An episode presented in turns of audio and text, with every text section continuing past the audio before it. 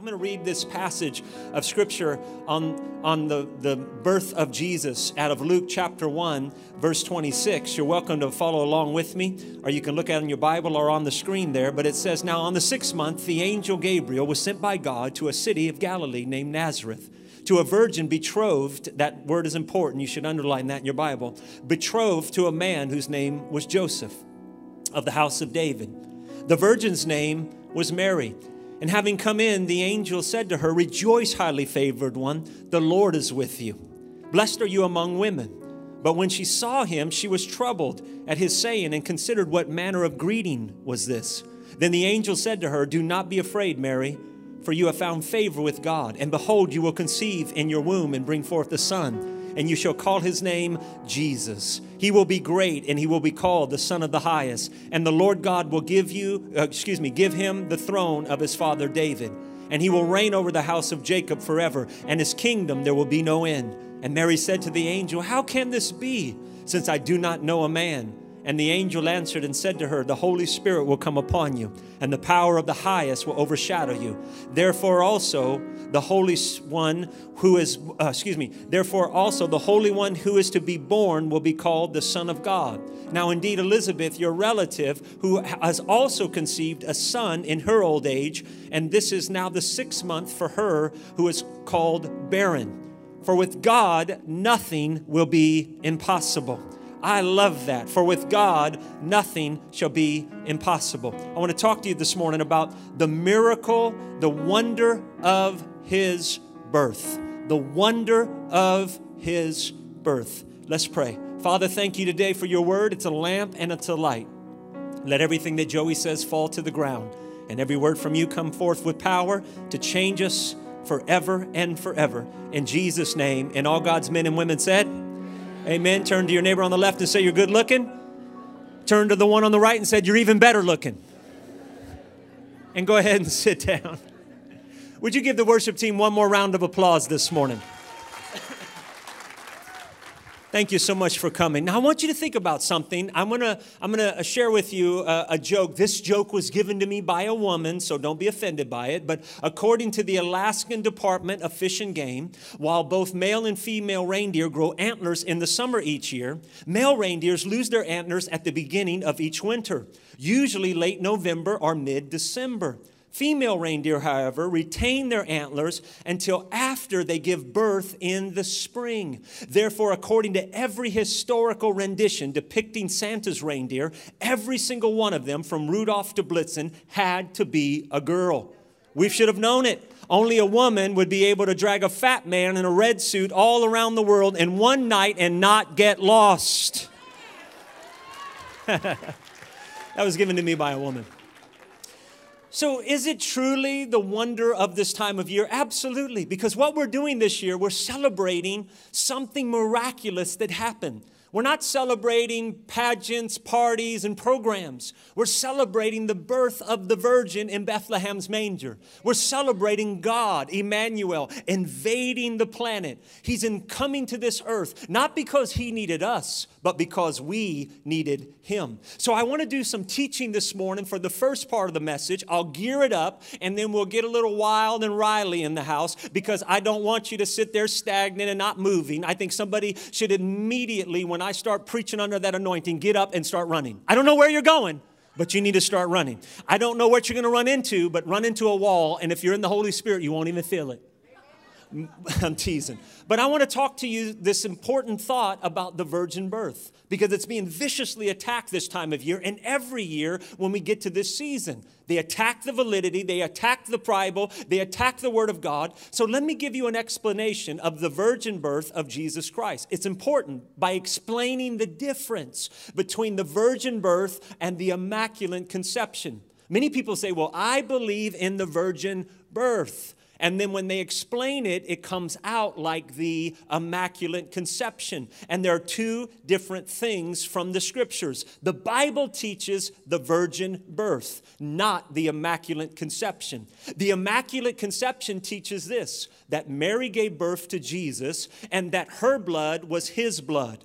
Mary was related to Adam. And the scriptures say, by one man, Adam, did sin enter in through the world. That's why the scriptures call Jesus the second Adam, the man that was without spot and without wrinkle, without sin. By one man, Adam, did sin enter into the world. That meant if Mary's blood was in Jesus' veins, he could not be the Savior of the world because his blood would have been contaminated, contaminated with the sin of his mother. Mary, though holy and morally pure, needed a Savior herself. How do we know that? Because in Acts chapter 1, they give us a description of who's going to that upper room. In that upper room, there are 120. The reason there's 120 in the upper room because there are 12 tribes of Israel. And if to have an official prayer meeting, you need 10 to come as an official prayer meeting that would be kosher.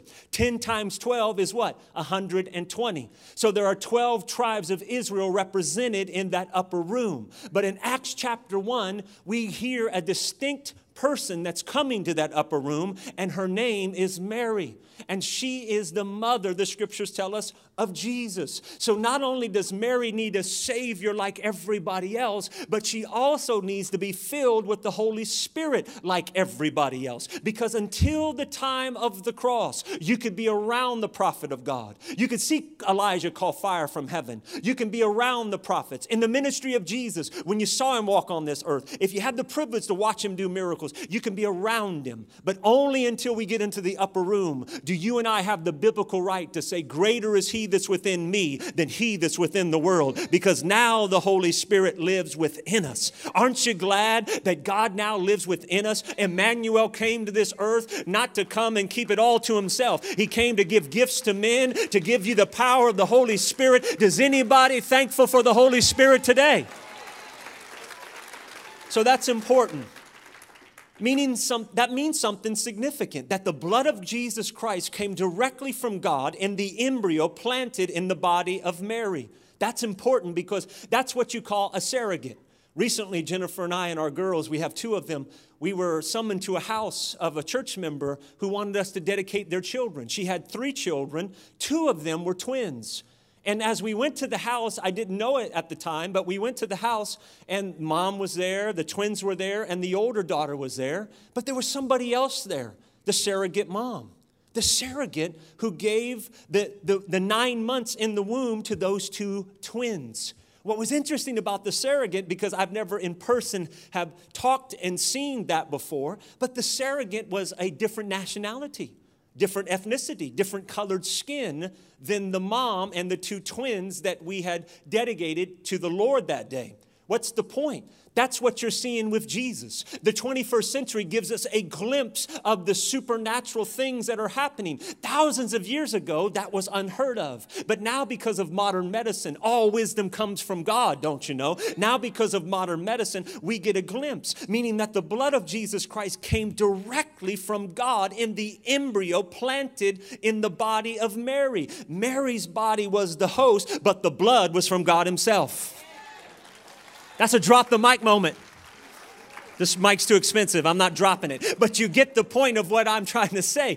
God is, Mary is the host, but the blood comes from God Himself. That's why the scriptures tell us that God's blood, Jesus' blood, is precious blood. That's why the scriptures call that blood sinless blood. That's why that blood is miraculous blood. It's the blood of the Lamb that takes away the sins of the world. It's the blood that removes every form of stain and shame and authority that the enemy tries to put upon you. The blood blood moves it down to nothing. It's the blood that when you come before the, lo- the throne room, it gives you grace, it gives you mercy. It's the blood that makes demons tremble at the mention of his name. It's the blood that makes Satan run for cover. It's the blood that conquers sickness and disease. It's the blood that conquers diabetes, heart disease, cancer, anything that would try to come against you. Nothing but the blood. Jesus said, This is my blood that is shed for many. It's the blood that gives the communion cup its power. What can wash away? Away my sin? Nothing but the blood of Jesus. What can make me whole again? Nothing but the blood of Jesus. Oh, precious is the flow. No other fount I know. Nothing but the blood of Jesus. Can I get a witness this morning if you're thankful for the blood?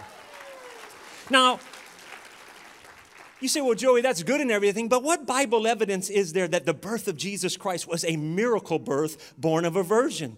Because this time of year, you have these so called theologians, these people that think they know more than the rest of us, that walk around, they go on TV, they go on the internet, they start posting stuff, attacking the Word of God, attacking the virgin birth. They become more enamored with their own message rather than God's message. So, to establish truth in any controversy, the best source of, of truth concerning the virgin birth would have to be an eyewitness account of the people that were there.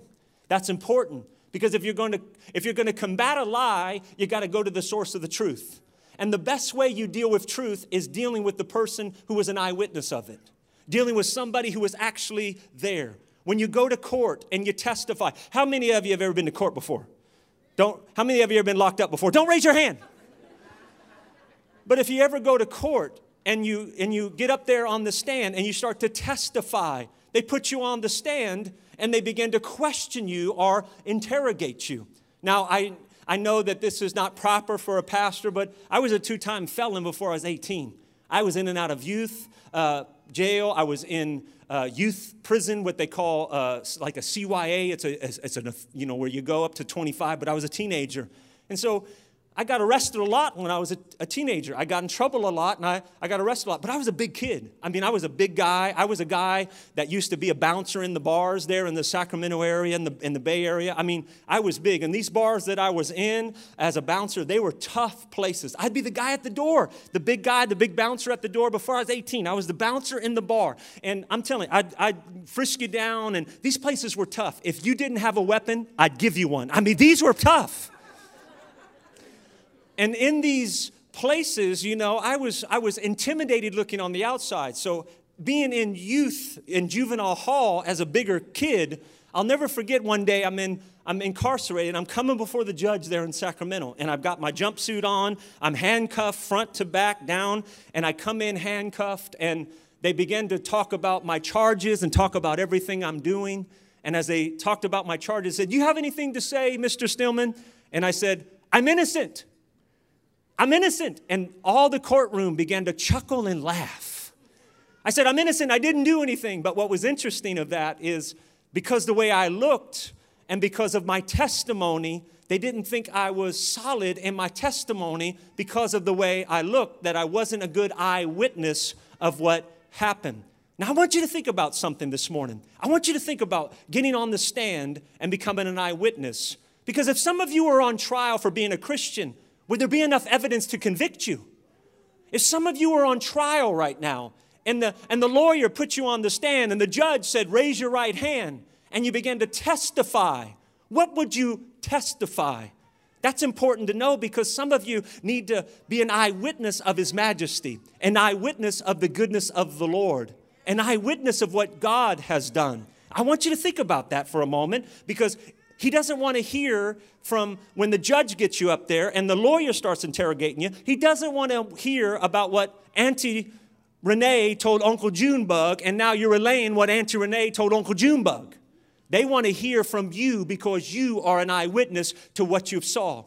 Now, I think about that a lot because you and I need to become eyewitnesses of God's grace and God's goodness. He wants to know what we saw. He wants to know what we believe. People are looking for answers this time of year. They're looking for us for the truth this time of year. He wants to know because we're eyewitnesses of what God has done in our life. You know, it's amazing to me, however, that people born in the 1970s, the 1980s, the 1990s know more about what happened in Bethlehem's manger and about the virgin birth than the people who are actually there.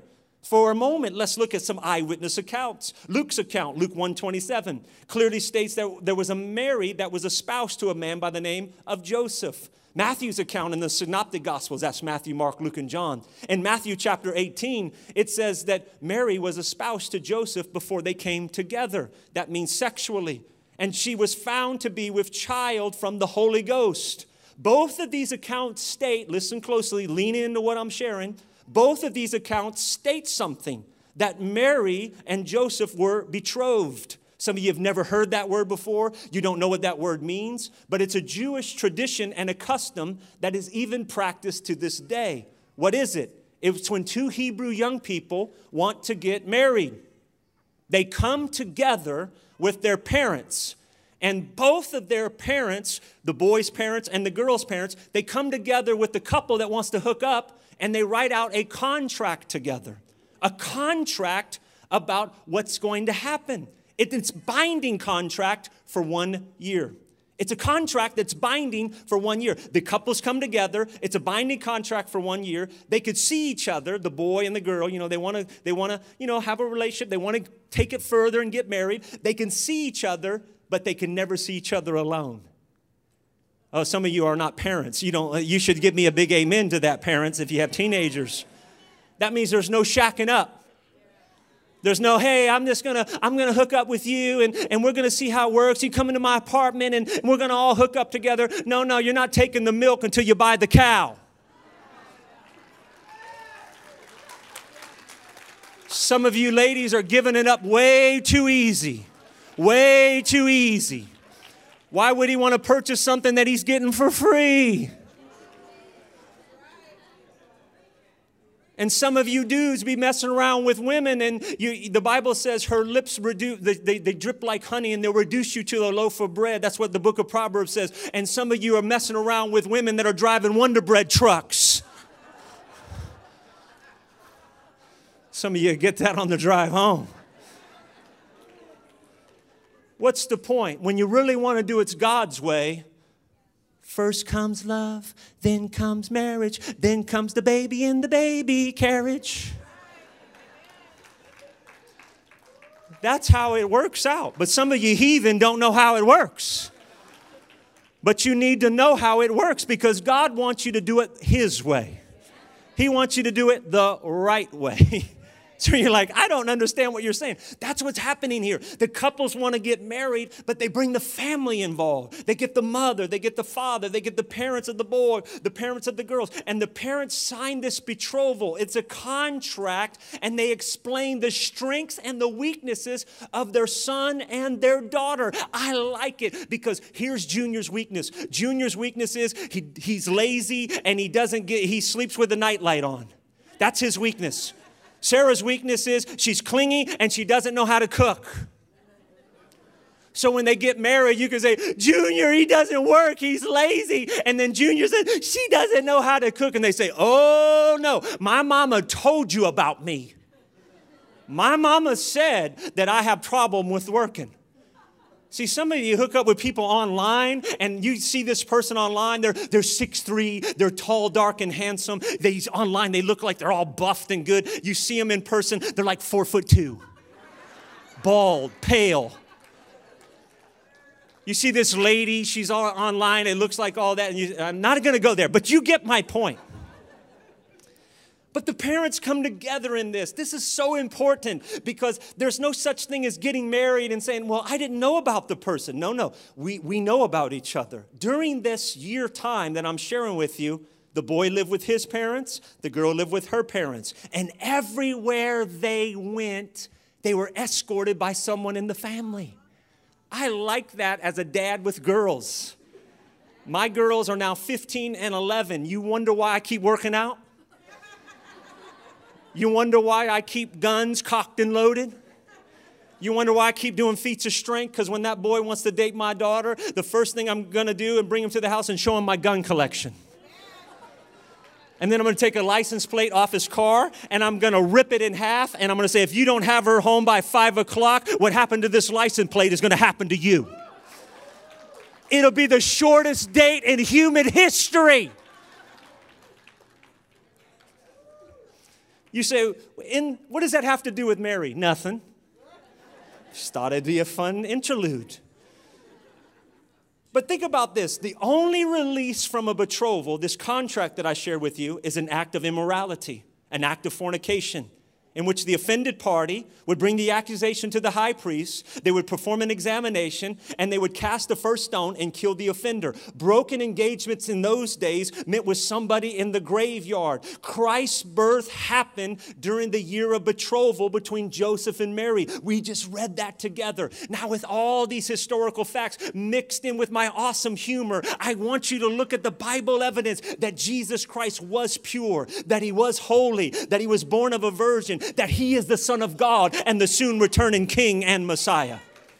So let's for a moment in the next few minutes we have together, let's look at some psychological evidence that Mary's reaction to the birth of Christ. Mary knew the law of Moses.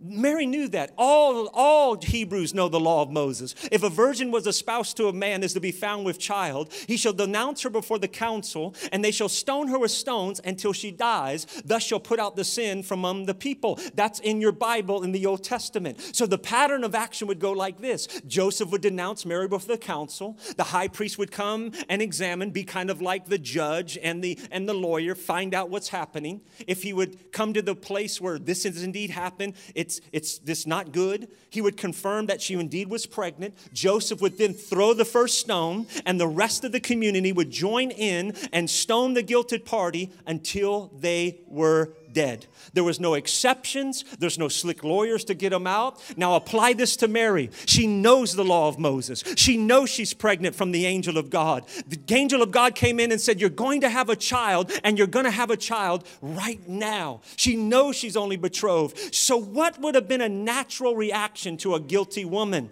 Fear mind boggling fear. Death was an absolute certainty. Shame, sorrow, regret, there would have been trying to find a place of kind of hiding out, a place of trying to secure herself so she doesn't die. Seclusion would have been her greatest desire. So, what did Mary do? She went straight to the house of Elizabeth, walked in the door, and said, I'm going to have a baby.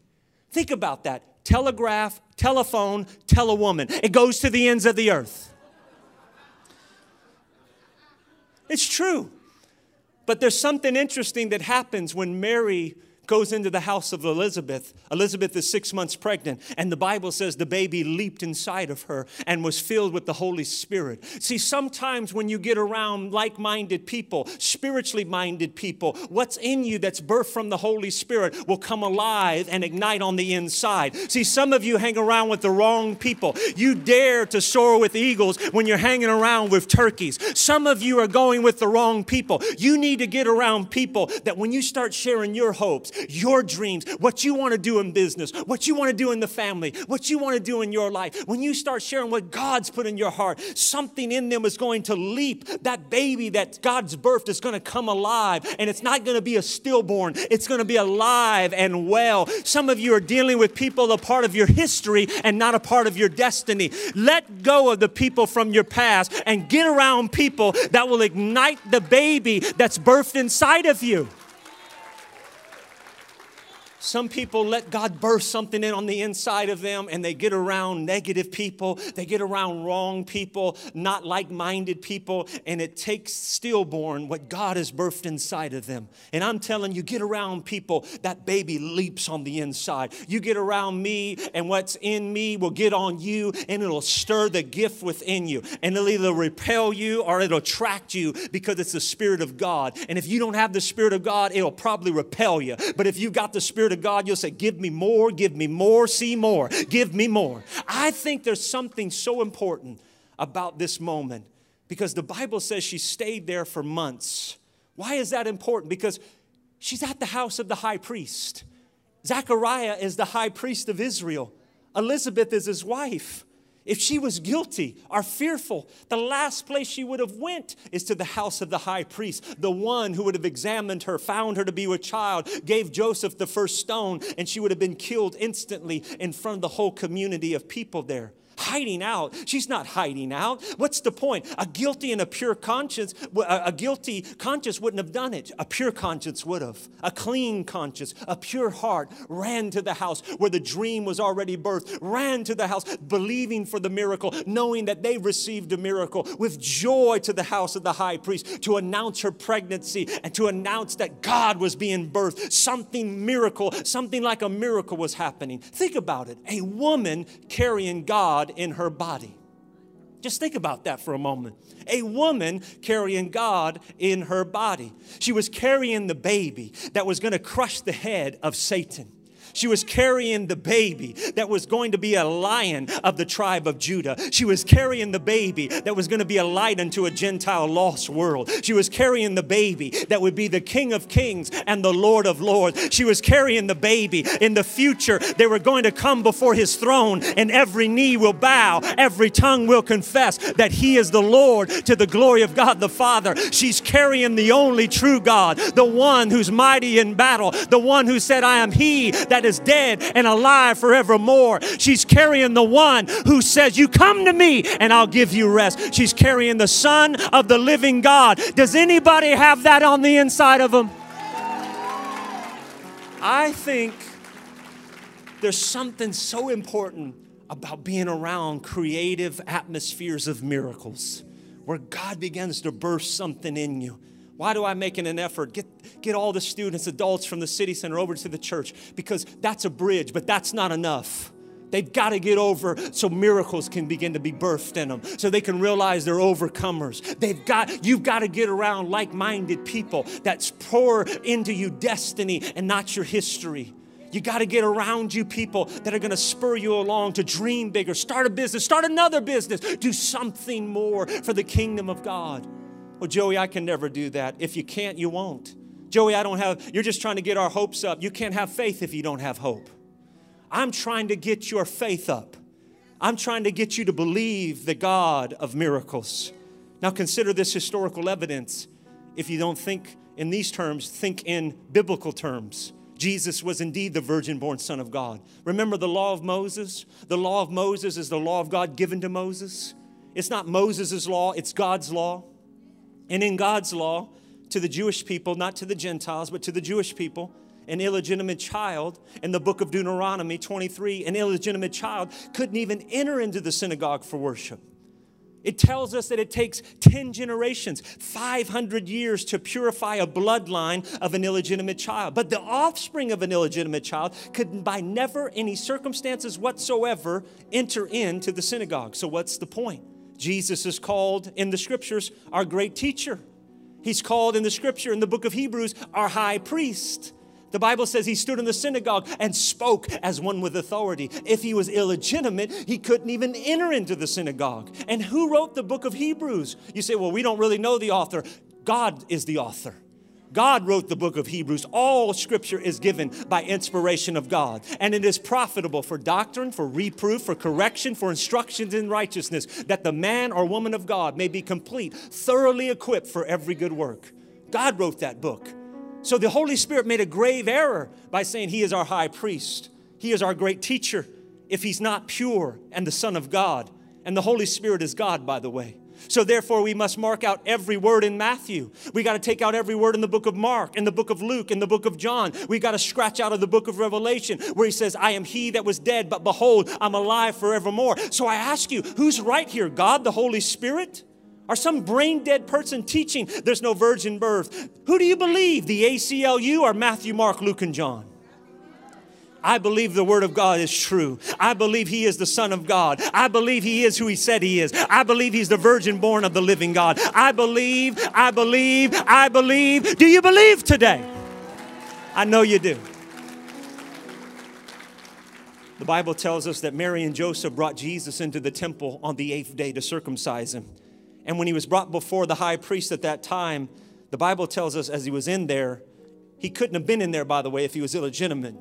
But as he was in there, Simeon, the high priest at the time, took Jesus in his arms. This is in your Bible, and he you can read it, and he it's in all of the Gospels: Matthew, Mark, Luke, and John, not just one. It's in all of them. And he looked up into the heavens, and the scriptures tell us that he says, "My eyes have seen thy salvation."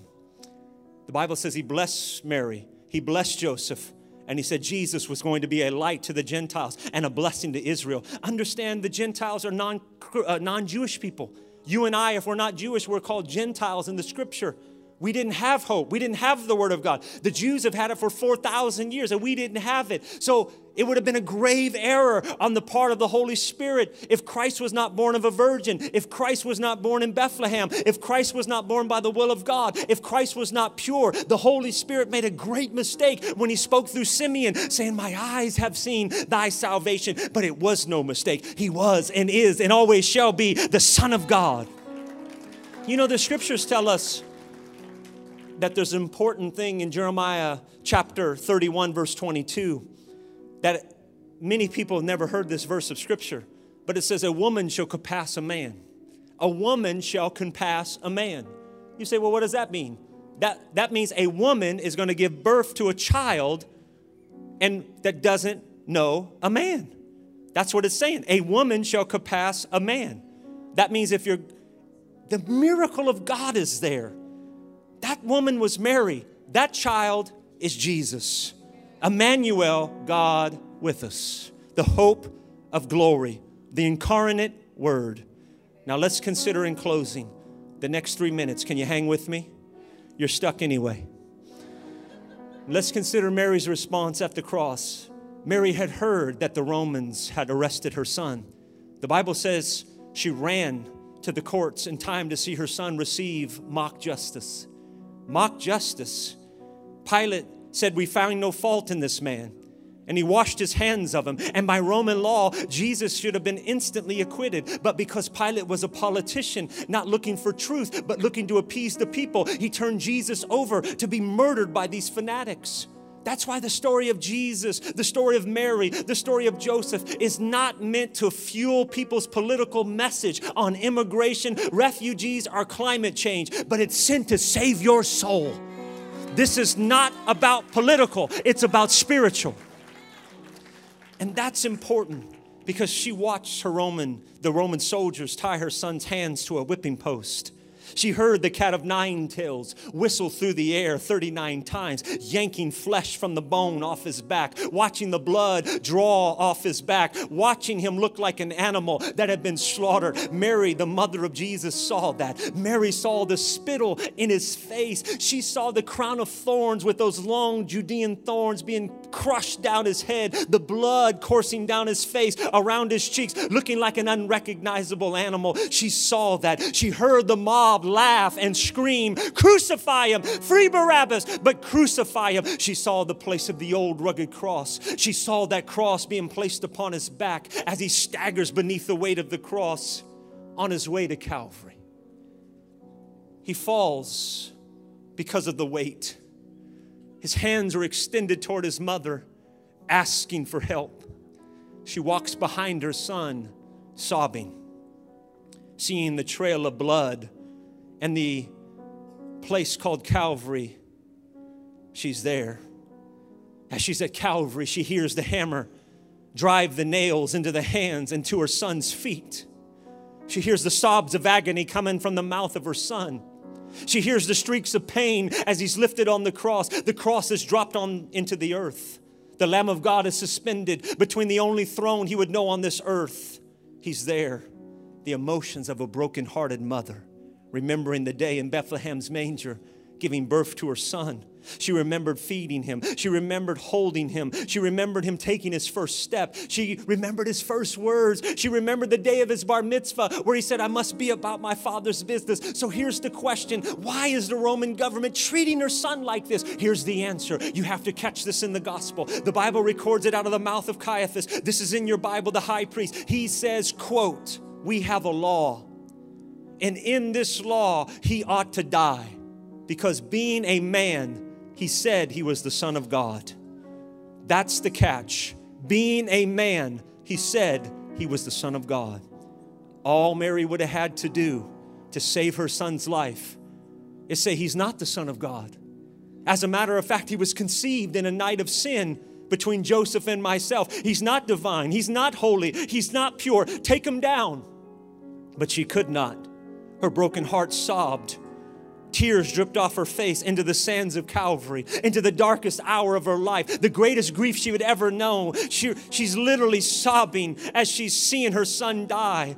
She could not deny the man on that middle cross was, in fact, the Son of God, conceived by the Holy Spirit the blood that was dripping from his brow, that was dripping from his hands, that was coming from his side, that was flowing down his back, was paying a debt he did not owe because you and I owed a debt we could never pay. Jesus was and is and always will be the Son of the living God.